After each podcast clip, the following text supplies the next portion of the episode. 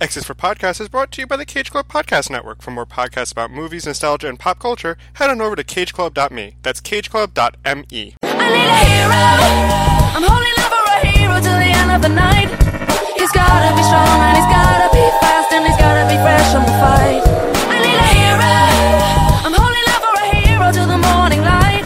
Hey, everybody, and welcome back to X's for Podcast, the show where we take a look at the uncanny X Men comic book franchise, starting with Giant Size X Men number one, and make our way forward through the misadventures of Marvel's Merry Mutants. I'm your host, Nico, And I'm your host, Jonah.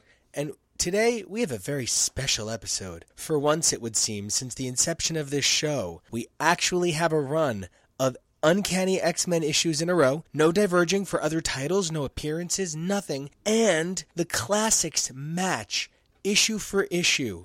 No shenanigans, no skipped issues because of a fill in, nothing wacky like that. We just have straightforward Uncanny X Men by Chris Claremont and John Byrne, as well as Classic X Men by Chris Claremont and John Bolton. Jonah, it feels like we've covered everything but the Uncanny X Men for so long. In fact, even last episode, our big return to form, we got to cover two issues of Uncanny X Men. How was it? We got to read a chunk. How did it feel? Whole chunk of X Men. It was great. I was so excited to get back to our roots and to really delve into the stories of the team that we even start we started this podcast about. So I'm really excited. I'm really happy. These were some really great issues to cover, and I'm really ready to dissect them and talk about them. I completely agree. I think it is so much fun that we got to read these issues. But one of the things that I think is so crazy about these issues, we're talking about how we're back with the team we love. The first thing we cover, someone we've never had in our title before. But I'm getting ahead of myself. I'm getting too excited. We have so many things to talk about. Before we get to any of that, of course, we have to cover what we're covering. Today, we're going to be taking a look at Uncanny X Men number 111 through 116, as well as the matching classics number 17 through 22. So, Jonah, why don't you tell us a little bit more about this? Absolutely. In Uncanny X Men 111, Beast investigates his former teammates when he comes up a circus full of Doppel X Men? It's the work of Mesmero, who has them completely under his thrall. Logan breaks free, slaps Jean, who in turn frees everyone. Beast and Mesmero's face off is interrupted by Magneto. Uncanny X Men 112 to 113. Magneto defeats the X Men, leaving them in the care of Nanny, a robot who keeps the X Men's motor skills regressed to that of infancy. Turns out, Storm was like an Olympic level gymnast or something as an infant and sets them free. The resulting battle sends Phoenix and Beast one way, believing the others are dead. Cyclops, Storm, Nightcrawler, Banshee, Colossus, and Wolverine wind up in the Savage Land? In Classic 17, we discover how the X Men were captured by Mesmero. In Classic 18, it's more Jean struggles to control her powers. Classic 19 sees Magneto's time as a Nazi hunter. Classic 20 is Storm versus corporate zombies. Classic 21 is Colossus's first threesome, and Classic 22 is inexplicable, but it involves Storm and a gigantic space cat. All right, well, then let's jump into it. Uncanny 111. This issue has been a long time coming and in a lot of ways generated quite a bit of work for us. Realizing that Beast was going to be appearing for the first time, I wanted to make sure that Jonah had a little bit of background on Hank McCoy, as well as give Kyle an opportunity to interact with Beast before he starts following him in Defenders and then later X Factor. The Amazing Adventure stories were not great, they didn't do much for anybody.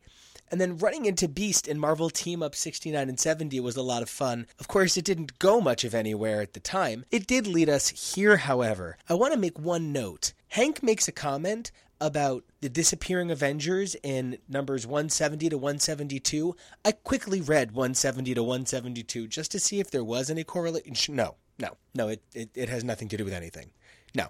We get to start on the Beast, and it's awesome. I really appreciate it. The Beast is such a fun character, and I think it's so silly whenever Hank McCoy is in public wearing a disguise that literally covers nothing. Yeah, it's um it's pretty interesting to see what the level of disguise Hank will wear. eh, But no one says anything. It's almost I think it's called the Superman effect where even if Clark Kent walked around in, without his glasses, which is his disguise, people still wouldn't recognize him because they don't want to. So it's possible just the people just don't want to recognize Beast, which I get. And speaking of not wanting to recognize things that are right in front of your face, my first problem with this issue, which I love, I actually don't have many problems with this issue, but my first problem with this issue is in fact that Beast sort of seems to be in great denial that these are the X Men. He is going out of his way to be like, maybe that's not really Nightcrawler. Maybe there's two of them. I don't know. From the beginning of the issue, as soon as you start with the cover, there's something amazing about this cover. Now, at one point when I was showing this issue to Kevo, who covered Arcade in the Marvel Team Up issues, issues 65 and 66, he thought that that might be Arcade on the cover of that issue. No, it's actually Banshee, and it's a really hard to recognize Banshee. In fact, placing Banshee there and making him look so kind of creepy sinister, thanks Cockrum, uh, Dave Cockrum returned to do a cover it, it's really interesting because it's actually Mesmero, who, by the way, when he finally shows up, is the gayest bad guy. He's got his leg up on a table, kind of like Michelle Pfeiffering it for Beast. I'm getting ahead of myself. Anyway, Jonah, talk to me about this issue. How did you feel seeing the X Men get turned into circus performers for the first of many times? It was actually pretty interesting. I can possibly, very, very like 1% of me can buy Hank being suspicious because we did have in I believe it was 98 where the X-Men fight robots of themselves. So it is possible that these could be robots but we know they're not. His del- suspicion is a little too far strong for not seeing them. I kind of get it. They kind of try to explain it, which is okay.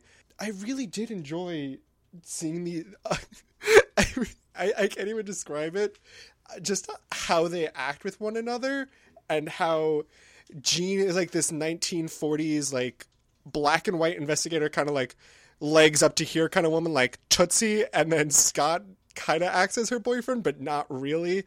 Yeah, she's this like noir dame, and Scott's her enforcer boyfriend, and you just expect them to be like, "We're on our way to Coney Island from Canarsie, and we're we're on our way to pick up because it's it's Scotty's night to collect." This is just like the most over the top, ridiculous play out of this situation. I do think this is one of those examples where John Byrne had to be the person to draw this. There is no one who could have taken this and made it the home run it is other than John Byrne. He has top to bottom amazing form, amazing fun. He also manages to make Wolverine's chest hair so animalistic. That's a really specific thing to comment on, but you may have heard by now we're gay, and gay men, some of us, super dig chest hair. And Wolverine is a really manly man. Even at his most buff and powerful, Colossus is still a pretty boy. Wolverine is an animal, and they do not shy away from that. I like how the story plays out. I think it's really fun, and I really do enjoy that Wolverine is the one who's able to snap out of it. Wolverine's like, nah, they've been trying to mess with my mind my whole life. I won't let them stop me. I won't let them get me. I do think, however, that he slaps Jean needs to be discussed. Yeah, that should not have been your way of having the chain reaction of the X Men being freed from Mesmero's control. Who at this point we still don't know who is involved. We just know that the X Men are under control of somebody because we do learn these are the actual X Men. But I do I agree. I th- it it will make so much sense once we cover and we talk about the classic a little bit for the matching classic. But it, Wolverine is actually not under mind control. He's just kind of defeated, which I appreciate him being the one to break free when Beast reveals his identity and the Carnies try to attack him. It's great to see him full of life and vigor to try to fight for his friends again. But I just have a slight issue as to why he would allow himself to just be tied up in the first place and not try to escape. But that's me being slightly nitpicky. So there was just a long pause and then a delete and a cut back and some talking back and forth, and this is a phenomenal conversation. Jonah brought up the classic story that's associated with this issue, and now's as good a time as any to talk about it. The story tells how Mesmero takes control of the X Men and the way he fights them, and then ultimately decides, oh, we're going to be a circus act together. I actually think it's one of the more fun backup stories. I enjoy it a lot. I also enjoy the classic pages in this issue add a bunch to Beast and help contextualize Beast for new X Men readers. But here, the more interesting thing for me is this backup story. I thought it kind of helped explain how the X Men could have been captured, but Jonah brought up something really interesting that's established by the backup story. So Wolverine has one of, I think, the greatest powers to have in the X Men universe. A Wolverine, because of his animalistic nature, is unaffected by psychic and telepaths. He can't be mind controlled because his brain automatically resets to that very aggressive animalistic style that completely shuts down anyone from being able to mind control him. In the classic issue, Mesmero is unable to use his powers on Wolverine. He's able to successfully mind control everyone else on the team, but Wolverine, and Wolverine is just kind of defeated because he cannot handle every single X Men at once. However, the comic makes it look like that Wolverine is under mind control, which is a weird retcon to add in the classic that kind of count- counteracts what's going on in the actual issue. I agree, especially because one of the most major things we're going to discuss later on is in the unforgettable Uncanny 15 opening sequence. Wolverine is in fact hypnotized and mind controlled by Sauron into fighting the other X Men. So, Sauron, Sauron, I don't know. Ultimately, it's about the X Men trying to get the One Ring or something. Also, in the classic, there are two things I do want to make a note of. One being the way Mesmero is able to uh, mesmerize the entire team is he gets Jean first, and he gets her while she's in, I think, Grand Central Station, and her mind's wandering. And this is really good because this is an issue that Jean has that they talk about a lot is when she's in open spaces with a lot of people, her power tends to spread all over the place and she's left vulnerable. So great, that I can buy. However, before Mesmero gets the rest of the X Men team, he has a little harem in an apartment somewhere, and he has Jean in this like negligee, and she's all sexy, and he's like, "Oh, I'm gonna have sex with Jean," and the Phoenix is like, "No, no, Bob, no," and he's like, "But but but but Jean, I, I I want her. She's so pretty. She does whatever I say. But the Phoenix protects Jean from doing anything that harms her in that way. And I like that, but it's a weird device to add that it doesn't protect her from other things. It's a weird cherry picking mechanic you added to her. It does seem like they want to be able to play this weird both sides of the equation. Oh, she's in terrible danger. She's facing the worst thing a woman can face, but we're not going to go there because she's the phoenix and she's sacred and we don't do that to Jean. It does kind of feel like they're trying to have their cake and not eat it too. And just the last thing on it, I need a better reference for how powerful Jean is as the Phoenix or how powerful she's going to become. To me, you can't have her win a fight against the Herald of Galactus Fire Lord, but then lose to someone a lower level villain like Mesmero. You have to if someone's going to be really powerful, they have to be powerful. You can't have them lose what seems like a very easy fight. Well, I really like that you said like 18 things right there because these classic stories do make things so complicated. Like we said with the Wolverine thing a second ago, if Wolverine is immune to mind control, he's about to get mind controlled and didn't seem to be that immune to it. Jean's varying and fluctuating power level is so fascinating, and Classic fucks with it so much. They include an additional page of Jean versus Magneto in the classics for this arc so that she doesn't just burn out right away like she does in the original version. Also, since we're talking about it already, let's just jump to the next classic since it doesn't actually tie into the next issue. The next classic seems to be Jean scared at her growing power level. One of the things the X Men becomes obsessed with is showing us that any one member of the X Men could take the whole team down. This becomes like their favorite pastime, but specifically Jean. Jean's fluctuating power level is in part because they were trying to tell a story at the time in a linear narrative every chance they could get away with it. Here, they're just kind of throwing it all at you. I actually have nothing to say about this next classic. It's just another Jean is losing control story. I agree. I don't think, as, as I talked about before on the podcast in different episodes, you don't need to spoon feed your readers everything. I don't really think this uh, classic was needed. I think the only thing this classic really adds is it kind of beats home that the theme of the X Men are, are a family.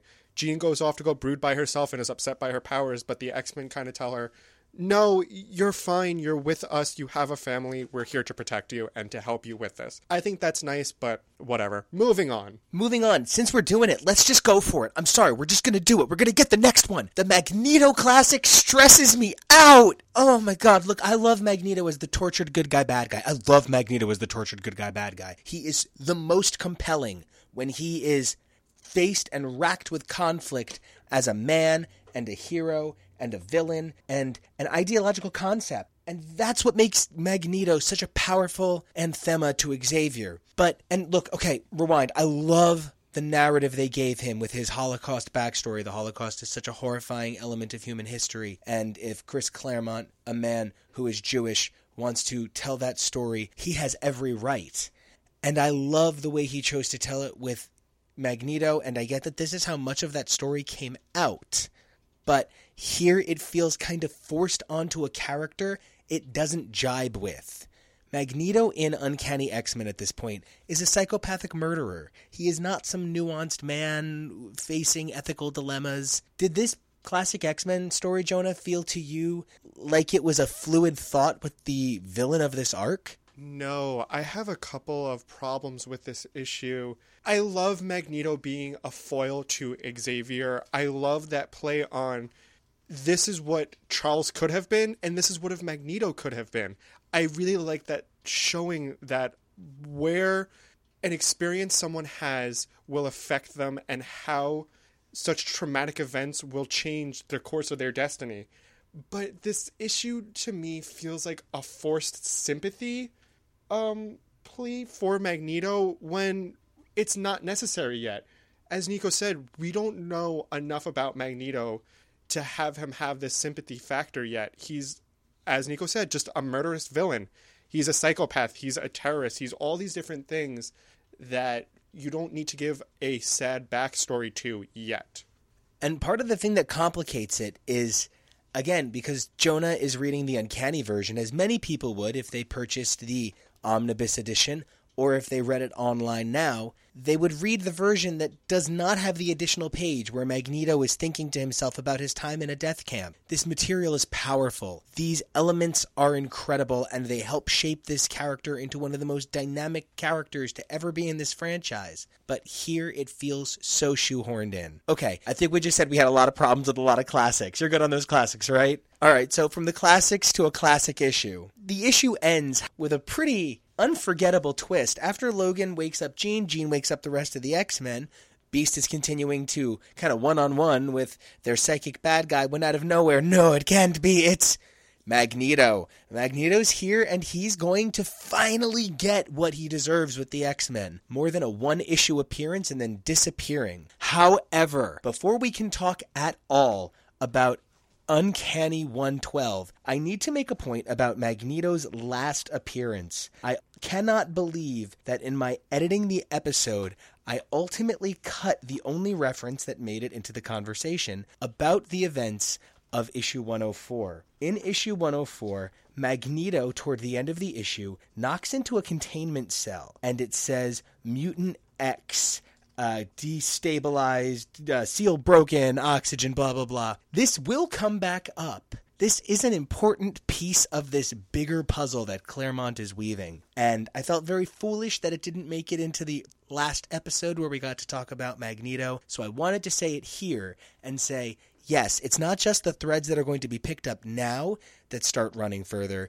Claremont is in a long, long game that he doesn't even know how long it's going to be yet. So he's just throwing down seeds everywhere and hoping something sprouts up. So, Jonah, the last time you got to read Magneto, it was one issue. It was in and out, and I know we've talked about him on the Champions elsewhere, and the appearance there is kind of annoying for my sake. But, Jonah, tell me, Magneto, bad guy, two issues, well, like 2.1 issues. How was it? How'd you feel? Scariest bad guy, huh? Right?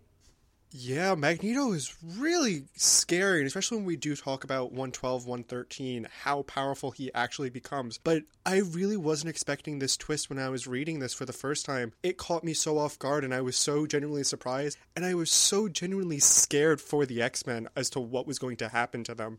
I think storytelling wise, it's great to have Magneto here. I think it's such a great amount of time between us seeing him in 104, I believe it is, to now. It's a really good, not something that was just left off and, oh, here we're going back to it like 50 issues later.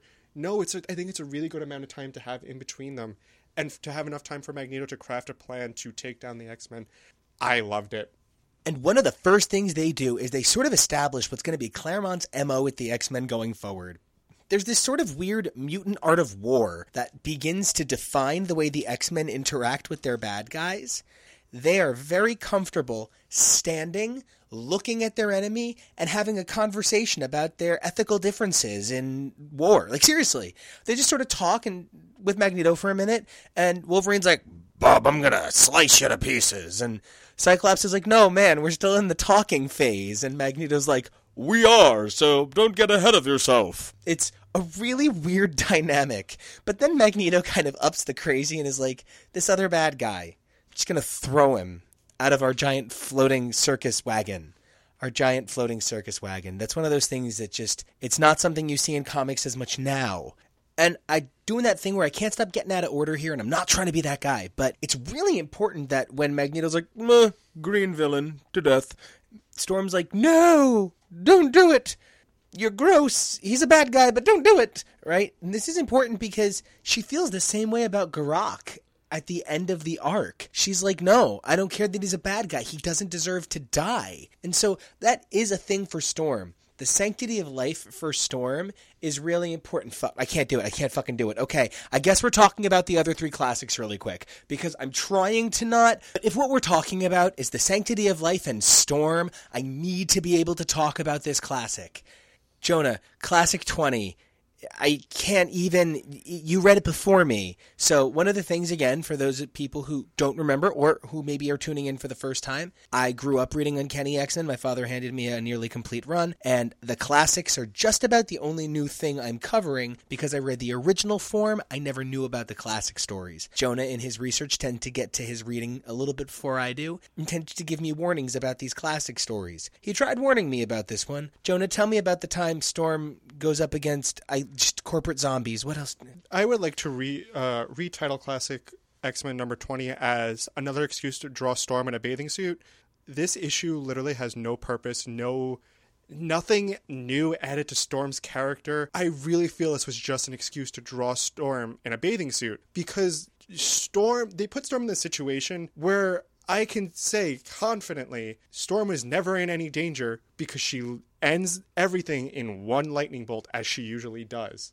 I actually found the story a little bit confusing. The jumping back and forth with the dream sequence and then not the dream, or like it's out of order. I just thought the whole thing was a little bit crazy. Again, I love these sort of human interests. The X Men care about real people, the X Men interact with real people stories, but this one kind of pushed my buttons. Okay, so I keep trying to describe Colossus as uh, the muscle bound wet blanket of the X Men.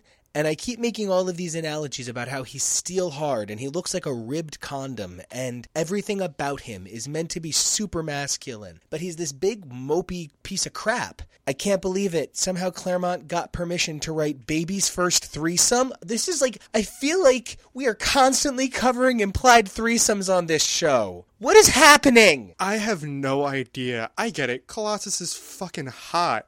As Nico described him, Colossus always just looks like the the guy in high school who got who got puberty a little too early. So he's just literally this muscled out swimmer. Like he looks great, and I get it. But like of all the char- of all the hot characters you have, and at this point in X Men, everyone just looks really hot, especially in the Savage Land where they're all just shirtless. It's great. You gave you want Colossus to have a threesome, but he's like the most emotionally stunted out of everyone. And in this issue, he's like still sulking over Anya, and I'm like, Colossus, you have to get over her. You have to move on. This is creepy now.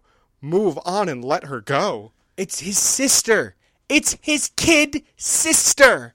He literally is having trouble forming adult relationships because of his kid sister. And part of it that plays into this is that Colossus is just being emotional and drawing them, and they're like, you know, put your baby in me, Colossus. And then he fights dinosaurs, and they're like, no, no, double put your baby in me, Colossus. And Colossus is like, I mean, oh no, I have to transform into metal. Don't be scared of me. And they're like, yo, I bet that dick doesn't quit. And he's like, I'm happy. Literally, like one of the lines is like, and for the first time ever, Colossus feels happy.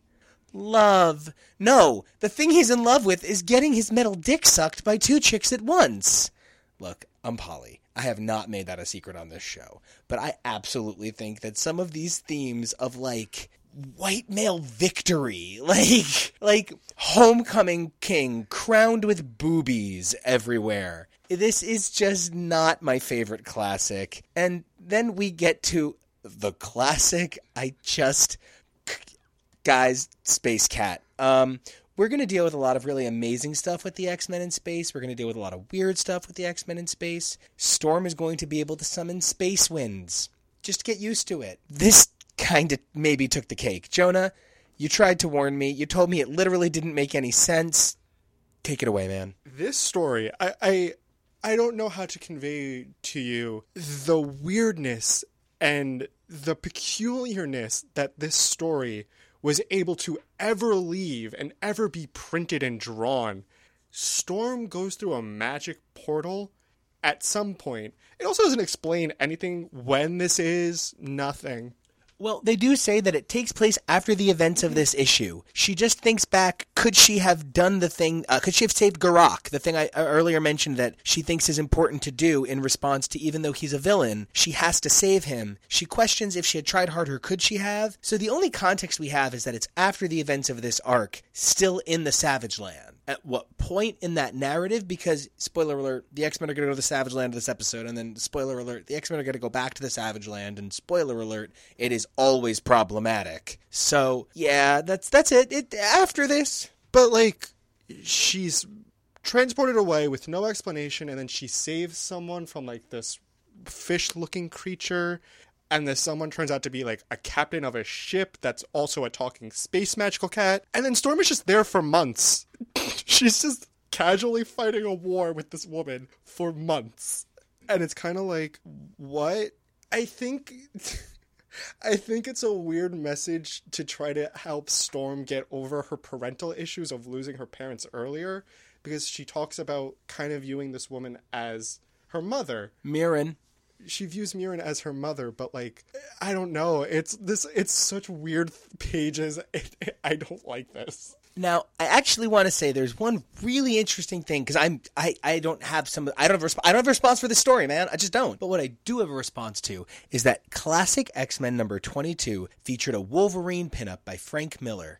That's pretty significant. You can ultimately count the total number of pages that Frank Miller did for Marvel outside of his work on Daredevil, Elektra, and Wolverine's titles altogether. So a pinup like this is pretty cool to find. Okay, I think we've exhausted Classic for now. Do you think we've exhausted Classic? Do you have more for me on Classic? The last thing I just want to say is about Classic 22. Storm did not need another classic issue about her as so soon after she just got one in 20. That's that's it. The favoritism is beginning to get a little out of control to the point where I'm actually really happy to say we've made so many jokes at the expense of Banshee and Sean not having dialogue and Sean not having characterization and Sean not having a personality. Well, this arc really turned that around. In fact, Sean is the barker in the center of the cover of the first issue we covered, and then Sean appears in a loincloth so frequently, I kept thinking he was Ka-Zar. I kept thinking that can't possibly be Banshee, but goddamn, goddamn, Banshee, goddamn. Uh, I would rather have the Banshee gets a threesome story than Colossus at this point, because Banshee and Banshee gets these crazy emotional. Mo- we'll get to it. We'll get to it. I'm just so excited that Banshee finally has a personality. Okay, I think we're good with the classics for this episode. Jonah, you feel good with the classics? Yes, I do. I think we can get back to this main narrative and not have to talk about bad issues and talk about some really great issues. I do want to make one more note that we will be discontinuing the classics during the Dark Phoenix saga. The Dark Phoenix saga will be the last time we read any of the X Men classics for the foreseeable future. We're going to pick up the backup stories where they fall in publication. Otherwise, we're going to run into a number of characters and spoiler incidents. While this series is not spoiler free, we are working to keep the narrative in one piece. It's been a lot of fun looking at these classic stories, and I've really enjoyed taking a stroll through stories and avenues of the narrative I've never experienced. But at this point, my getting to experience something new here is going to cost Jonah getting to experience quality. And that's no longer the case. So, Magneto throws Mesmero out into space, and Storm is like, well, that's pretty messed up. I think what's messed up is they've been flying in a giant wooden wagon this whole time, and then they get to the ice base. Yeah, they. Magneto had plenty of time to construct an entire base inside of a volcano, right? That's pretty crazy. It's pretty genius to transport the X Men to a secluded location where you have the inherent advantage. and he one by one fights all of them. The person who puts up the most interesting fight is Jean. Magneto is overwhelmed at Jean, and this is where Claremont chose to expand a fight and show Jean not burn out on power quite as quickly. Here, she's exhausted after about a page's worth of panels. However, the classic edition does give her another page of fighting. Wolverine puts up his best and then goes down. Ultimately, all of the X Men are felled. Magneto is triumphant. This is the kind of thing we've been waiting for. Magneto was dealt with in one issue, but we were so scared. Cyclops kept saying, oh no. Here, when Cyclops says, oh god, not yet, we're not ready. They prove why it's so scary that Magneto is here. Magneto is here, and even Phoenix can't do anything about it. I want to make a special note of something that Scott says in this issue. We talked about in previous episodes, we're kind of confused as to why the X Men aren't fighting as a team. And Scott actually points it out that they're losing and they don't stand a chance because they're not fighting as a team.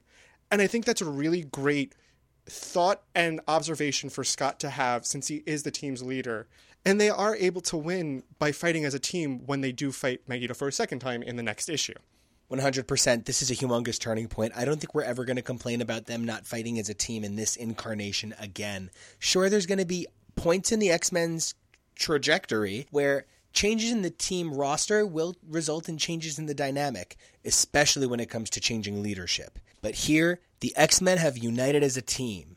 After Magneto dispatches them one by one, we get some really weird stuff. Magneto has a robot nanny, and Nanny is keeping the X Men's motor skills suspended to their infancy, which is an interesting thing since Magneto himself had been reduced to an infant. We get this incredible sequence where Storm keeps reflecting on her time as a thief in Cairo. It's a really interesting scene because we see her work to get the lockpick out of her hair and free herself. She fails, and Nanny thwarts her attempt, and it, it kind of breaks her, and everybody sees how sad she is, and they're all struggling too. And the next thing we see is Magneto come back in, and Magneto's like, "Oh man, what's going on, you guys? Something seems kind of off. Oh man." Oh, I'm going to play along just in case there is a plan to escape, and they're able to defeat him with that plan to escape. We don't see them formulate it. We just see that now they're working together, and they're able to take Magneto down. Between all of them, they're able to take Magneto down. It takes Phoenix with an explosion and Cyclops wailing on him. Colossus punches him in the head so hard he says it's going to take him time to recover. That's nuts! However, none of that compares to the point at which Beast begins wildly swinging Nightcrawler by the tail, and Nightcrawler's like, there's gotta be a better way. Yeah, it's like a fastball special esque move, but it's just such a good line to have Kurt say and to have Hank do this motion. I think it was hysterical and I think it's great. And after the last time where they got their asses whooped by Magneto, this time they were able to hold their ground. Yeah, it's really exciting to be able to see the good guys win in a way that you want them to. You we want to see the X-Men as a team because that's what they are. They're a team and they fight in such a great style and it's so exciting to watch it one on one how the X-Men use their powers and their wits and their knowledge of Magneto in battle and how they're able to formulate a fighting plan to win. One of the things I love the most about this issue is the surprise ending. The X Men are able to escape, the base goes kablooey, and the craziest thing happens. Jean and Beast wind up stranded in one location, unaware of where the other X Men are, leading them to believe the X Men are all dead. This leads them to link up with Charles and Lilandra, who had had an appearance earlier in this issue, and Jean and Beast, along with Charles and Lilandra, have their own separate storyline mourning the loss of the other X Men. As I mentioned, this is fleshed out a little bit more in the classic story with extra pages and extra sequences. This does kind of support the reinforced relationship between Xavier and Jean that Claremont created in those early classic flashbacks. So the cover says the day the X Men died, and it shows just Beast, Jean, and Xavier on the cover of the next issue. Jonah, going into this, did that surprise you? Did you know what was going on, or you know, where were you in this journey? It surprised me a little bit to see that that's the cover. It's a really depressing cover to look at, and I wasn't shocked that the X Men were still alive because I know that they're going to still be alive. That's as a fan, but thinking about it, of when this was released if that was just the cover and this is before like someone can spoil or give a synopsis for an issue i don't know what if fans would be thinking like oh my god they just killed off the x-men it's just going to be the two of them now they need to form a new team again And why not? They actually just got rid of a whole bunch of X Men. Havoc's gone, Polaris is gone, Iceman's gone, Angel is gone, Beast was gone. And true, they're still running around the Marvel Universe, but they were eaten by Krakoa at one point and then came back. There's nothing to stop the audience from thinking from this cover that those X Men, who look like shadows in the background, could really be gone. However, four or five pages in, and you can tell the X Men have taken up residence in the Savage Land. For those of you who are unfamiliar, the Savage Land is a section of the Marvel Universe's Earth continent where flora and fauna from many ages ago survive. It is overrun with dinosaurs and sort of monsters, and there's a lot of problematic themes that run through the area. It gets a little xenophobic, so we try to keep the conversation as aware of the problems as we can. As soon as the X Men get to the Savage Land, they're attacked by some sort of horrifying pterodactyl monster, but not before this really cool moment between Banshee and Storm. Out of nowhere, Banshee is this really caring, smart character, and he's like, oh, Storm probably needs to blow off some steam and fly a little bit. Let's get up in the sky real quick. He's like super aware of his teammates, he's being really caring. I enjoy Banshee. I really like the character, and I'm glad to see that he's starting to go somewhere because I wonder how much of my love of Banshee is directly this era of Banshee and I'm projecting it, or if it's elements of Banshee's personality I know that come from later runs. Jonah, Wolverine, jumping up in the sky, stabbing a big old bird. How was that? It's exciting. It's adrenaline filled. It's so cool to see uh, Wolverine do this. And it's really, really important that Wolverine is the one to do this and take a little bit of charge when they're entering here. While Scott is the leader, it's really a good note to understand the survival instincts that Wolverine has and how he's able to tell a team this is how you're going to survive. You have to kill. It's almost hunt or be hunted. And Wolverine standing up is a really, well, you may think he's a dick and very cocky. It's really important that he does say this because the X Men need to realize the situation they're in right now. And the situation they are in is complicated. These are not the run of the mill mutants they're used to fighting. The X Men are really good at yelling at things, they're not good at fighting monsters for the most part. Considering when we began this project, one of the first issues we read was Night of the Demon, and that was pretty jarring. We've come a long way that you're like, nope, we're in the Savage Land, it's fine. Okay, dinosaurs, it's fine. Who cares? We actually get a really lovely, tender moment between Storm and Scott. Scott admiring himself as a furry pirate, sure. And he's like, hey, you know what? I kind of look like Corsair. I wonder.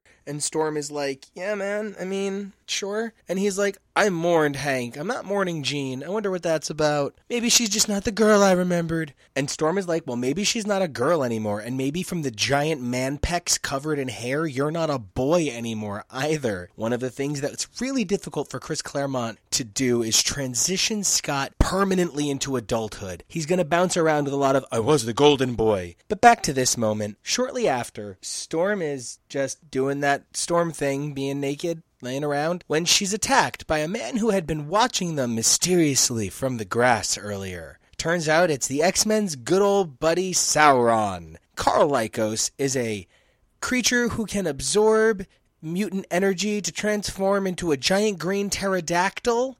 It's a lot. It's a lot, a lot to accept, and it's even more to just get used to. So, Jonah, giant, giant green pterodactyl, X Men's enemy, Sauron. Yeah. No. Uh, I have to make a note that Storm has to be the one initially attacked and knocked out because I feel if it was someone else and not Storm, the fight against Sauron would have been mu- gone much faster. It's also good to note uh, we see where Classic 21 picks up.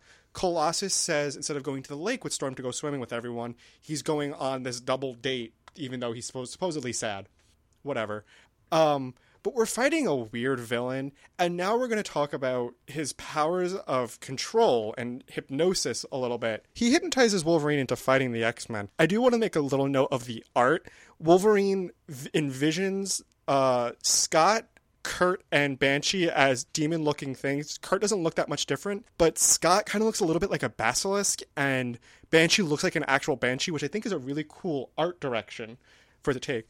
But as we talked about earlier in the episode, especially with the classic talking about Wolverine being immune to psychics, how is this possible if Wolverine's animalistic brain is able to overcome any form of mind control or hypnosis?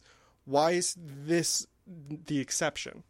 It's one of those things where Claremont was trying to use classic to make implicit elements or later elements feel more concrete throughout. It didn't always work, and this is one of those examples. I want to point out, though, this arc has some of the most famous imagery from X Men ever. Whether it's the Wolverine versus Sauron double splash, or it's the Sauron cover, or it's Sauron holding Storm. Well, I guess it's a lot of. Oh, or the climbing out of the Savage Land on the icy mountain image that opens up the next issue, or it's the Golden City of the Sun God. The imagery in this arc is some of the most famous imagery in X Men ever. Jonah really does have a point. Unless you take Storm out of this fight, it's really hard to have them fight somebody who flies. Whether she would knock them out with a wind current or whatnot, I would accept that much more readily than how this fight goes. Colossus makes a really weird judgment call. He thinks that if Sauron tries to absorb his mutant energy and he transforms, it'll be too much and sort of short Sauron out. I would just like to go on record as saying that's some big fucking gamble because you don't know how prehistoric velociraptor pterodactyl mutant absorbing monster powers work, you're really lucky he didn't just turn into a giant metal bird. Although I guess a giant metal bird would have trouble flying. I guess a plane is a giant metal bird. Planes fly. Jonah, talk to me. Tell me. I don't think Sauron would have the accessibility to get some gasoline to be able to fly, so I'm pretty sure it still would have been fine. But you're right, it's also a little bit out of character for Colossus to take this gamble and to act this cocky like, I have too much energy. Oh, hold on. Let me do the correct voice. Duh, I have too much energy when I transform. He can't absorb all of it. I think that threesome went to his head. I think he was just like, They said I was much to handle. I bet I am much for giant green man. So, Birdman, Bird Chicken Man, giant green bird chicken man. And that's where this arc has gone. So they defeat Sauron, and they're like, Wolverine's like, I'm going to cut him into chicken nuggets. And Ka-Zar, as anyone who's familiar with the Savage Land will know, Ka-Zar, protector of the Savage Land, very much the sort of like modern Tarzan. Uh, his real name is Plunder. He's a famous character of the Marvel Universe. He's actually a Golden Age character. He's a somewhat problematic thing to discuss. He has a long term love interest, Shanna the She Devil, and uh, his pet Zabu, who is in this arc, of course. Ka-Zar says, Please don't kill him. That's just not how we do things here. And we are treated to some hell of a backstory about a high priestess named Zaladane. Get used to her. I wonder if Zaladane is any relation to Polaris, Lorna Dane. Oh man. Nope. Stay tuned. So they tell us all about how when Sauron tried to kill himself and it didn't work, he woke up and he kind of saw this like high priest thing going on, and Zaladane is transforming this regular dude into the petrified man, Garokk. And now he has all the powers of a giant Garokk or something. This is really strange, and it's this weird like novella interlude. So then Kazara's like, I'll get you guys out of the Savage Land, NBD and they head out into like the worst frost anyone has seen in some time. Jonah, before we embark on the last issue of this actually really great arc, do you have anything for the previous two issues? I think the introduction of Garokk as the villain for the next issue was a little clunky. It was a weird way to shove it in to talk about it. I think it's a interesting uh, villain and having a high priestess. You know, that's a pretty good way you can go about having a villain come about is like a cult summoning something from another dimension. That's fine. I don't have a problem with that. I wish the clarification was a better because while I was reading this, I got really confused and I thought I was reading something else. And having a better transition into what's going on in the Savage Land right now would have been a, a lot better for this issue a lot does start to happen very on top of itself, almost like they couldn't wait to get the narrative out of here. I do think any one of these issues would have benefited from either being double sized or perhaps just one more issue in the Savage Land.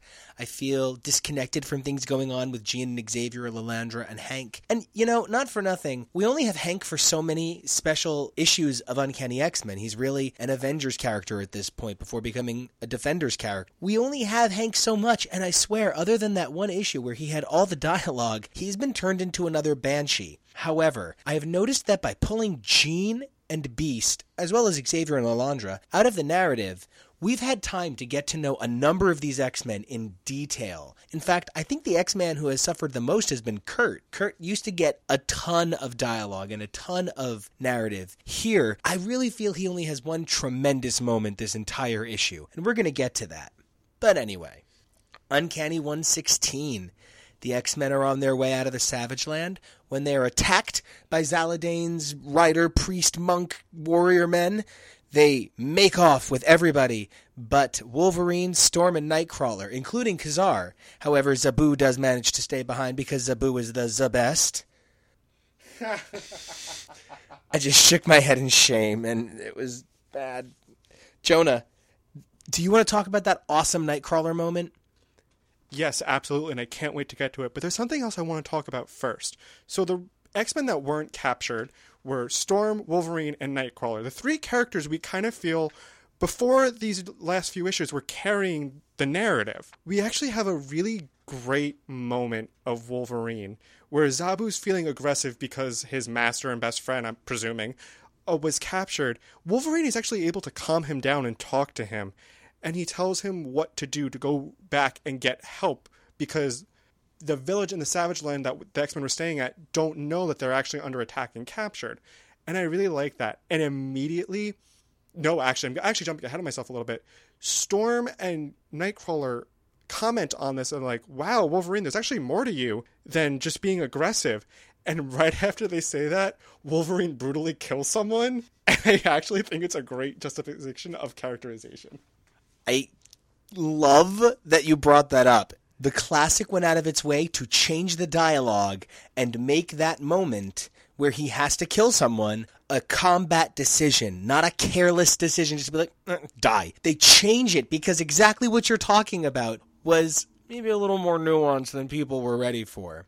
So, from Logan murdering to an amazing Nightcrawler moment, there's this point in which, as they're trying to save their friends, they can, in the far off distance, see where everyone's being held. And Storm and Wolverine realize their only chance of getting there would be if Nightcrawler can teleport them. Jonah, do you want to take it? Yes, and it, this one line cements a part of why I love Kurt. Storm asks if he will be able to make that distance because it's the longest distance he's ever done before. And he says yes, but in his mind, he's like, even if it puts the strain on me, he's willing to put his entire being at risk to strain himself and to push himself to save his team and his family. Yeah, he's never tried that far, but he still gives them a cocky watch me so they don't worry for even one second that he can't take care of them.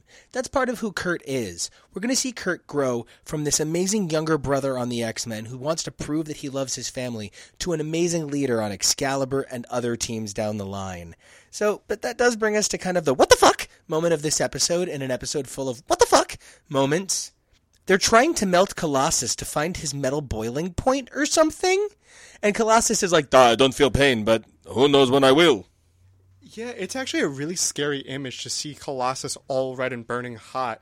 And it kind of is like a good question of like, what's the extent of his power set? He's saying he doesn't feel pain, but at what temperature does he start to feel pain? It's it's scary. It actually is pretty scary. The battle from here goes pretty quickly. The X Men jump in, save their captured teammates. Garokk and Cyclops have an optic blast battle. After the optic blast battle, everything kind of falls apart, and we get that moment where Storm is like, Nope, we gotta go back in and save Garokk. And she's unable to. When she comes out, she's kind of flying off to herself, and, and Banshee wonders why she's off to herself. Wolverine tells him smartly, Hey, something happened in there, and it's not our business, just give her a moment. After that, the X Men head on out of the Savage Land into the worst storm the path they have taken has seen in some number of years. The X Men just can't catch a break. Jonah, how did winding down the Savage Land arc go for you? I think it was pretty good. I actually have to agree with something Nico said earlier is that I think this arc could have done well with either a double issue or adding another issue into this arc. It feels a little rush and I feel like there was a little more that they could have given us to help smooth it out a little more instead of piling information all at once. It kind of felt like well we don't know the exact time frame of how long they were staying in the Savage Land. Their stay felt very short. It kind kind of felt over in an instant. And I think I would have liked trying to see them adapt a little more of not knowing, will we ever get home? We're going to get a whole lot more Will We Ever Get Home stories, as well as a whole lot more time in the Savage Land soon. I just can't believe it. We got to cover like six whole issues of the Uncanny X Men, and